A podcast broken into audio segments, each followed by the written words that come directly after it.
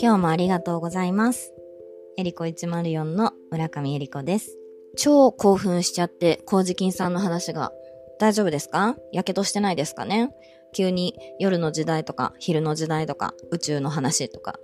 しちゃってね。なんですけど、まあ心の状態っていうのはやっぱすごく大事で、心と体は繋がっているし、まあ、ジェモセラピーでも私が言ってる腸脳相関とか、今ももっとですね、腸筋相関とか、腸管相関とか、腸腎相関とか、腸は全部やっぱ全部につながってくるのでで、それをいろんな角度からね、伝えていきたいなっていう物質的な目に見えることだけじゃなくって、やっぱ目に見えないものもあるんだよっていうのも、まあ私は感じてるので、かといって別に何かが見えるとかは全然私にはそんな力はないんですけど、でも、あの、やっぱり一番だからこそなのか大事にしてるのは直感ですね。まあ、直感じゃなくても、まあ、徐々に感じた違和感とか、なんか違うなみたいなのとか、っていうその感覚っていうのはすごく大事なので、その感覚を意識してほしいなっていうのはすごく思ってます。その麹菌さんの話が全員の人に今すぐ理解できるとか、そう思うとかっていうことではなくって、まあこういう話もあるんだなぐらいで、だとしても伝えていきたいなっていうのがあります。で、私も、あの、もともと生まれて育ってる時からそんな人間だったわけではなくっ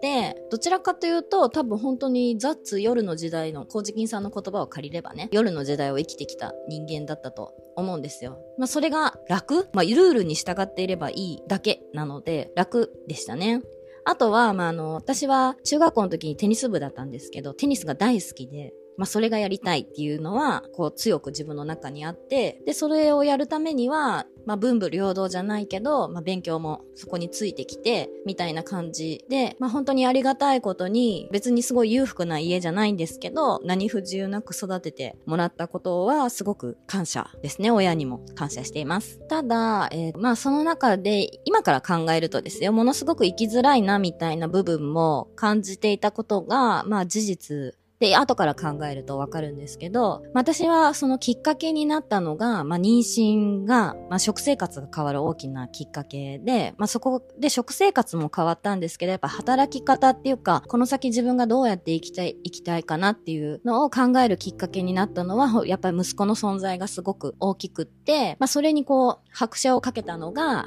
まあ離婚するかもしれないっていう、その事実が分かった時で、まあそんな事実をね、皆さんにこう共有するわけではなくって、自分が分かっているのに気づかないからお試しだったんだなっていうふうに思ってるんですけど、まああの、本当に独身の時は、まあいわゆるザッツ夜の時代ですね。コウジキンさんの言葉を借りると、今だけお金だけ自分だけみたいな考え方で、まあその遊ぶためとか物が欲しいからみたいな、そのために働くっていう、だったんですが、まああの息子ができて、まあ生活がガラッと変わったことから、まあ、やっぱり自分が感じていたその薬とか、まあ、西洋医学へのなんか不安というか、なんか疑問というか、不信感みたいなのがやっぱ明らかになってきたので、これは違うなと思い、そしたらですね、そこからあの考えが偏りすぎてしまいまして、寄っちゃ、寄りすぎちゃったんですね。もともとまあ、今は全然違うんですけど、すごく神経質で潔癖症で、まあ、なんか間違ったことは絶対許せないみたいな許容範囲がすごい狭くて、まあそれもあって、まあ、えっと、離婚してるんですけど、前の旦那さんのことをすごくこう窮屈にさせてた部分もすごくあったと、まあ今は思ってます。ただその時はもう息子をきちんと、なんかきちんとっていうのがきちんとが何がきちんとなのかわかんないですけど、なんかこう、すごく凝り固まった考えの中で、やりたいみたいなのが強すぎたと思ってます。で、まあ離婚するきっかけになった出来事が、まあ事件というか、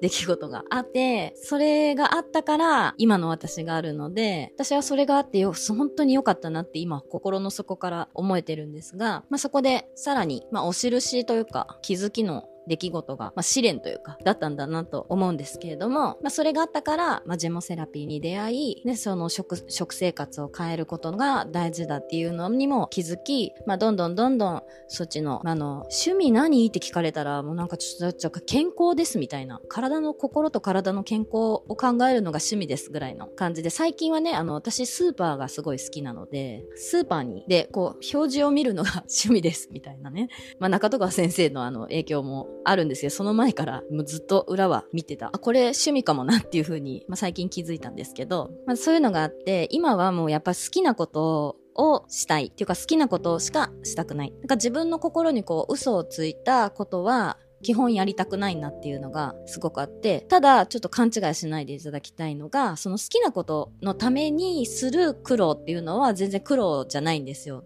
そのためにこう頑張るとか、睡眠時間を削るとか、なんかそういうのは全然自分の中でしんどくなくて、まあそれをやりたいからこうするっていう、なんかその好きっていうものがこう軸にあることに関しては、その周りのことはすごくいろいろ我慢、我慢、我慢もしてないですけど、全然できるっていうような状態になっています。で、まあインスタを始めたきっかけが、まあやっぱり私が思っていることっていうか、まあやってるそのジェもともとはジェモセラピーですけど、ジェモセラピーをこう、もっと広めたいなっていうのがあって始めた中でで、もっともっと広くですね、いろんなことを私が感じてることとか思ってることを伝えたいなっていうのが、まあ、ポッドキャストを始めたのがその理由なんですね。何かその、皆さんにやお役に立つような情報を提供するっていうのももちろんなんですけど、まあ、そんな自分がすごい人間ではなくって、あ、こういう考え方でもいいんだよぐらいの。今ね、すごい力が抜けてて脱力してるというか、やりたいことが見つかってるのので、それだけやるって感じなので我慢とか全くないんですよね。で、それが自分の軸にあるので、まあ、自分軸っていう話になるとちょっと違うかもしれないんですけど、だから自分の好き嫌いがはっきりしてて、あとは直感をすごく大事にするっていうか、自分の感覚を大事にしたいっていうのが根底の中にあるので、まあ、それと真逆のことはしないっていうふうにこう決めたらすごく生きるのが楽になって、まあ今の私で、まあ自由にポッドキャストだと話しているんですけど、それがあの、コウジキンさんの話の中でもなんか答え合わせじゃないけど、もうみんなもね、だから自由に生きたらいいのになって、なんかあれがだこうだから、だからこうじゃなくて自分がこうしたい、こうなりたい、こうありたいっていう中にその過程がついてくるみたいな風に生きれたらすごくいいんじゃないかなってと思って、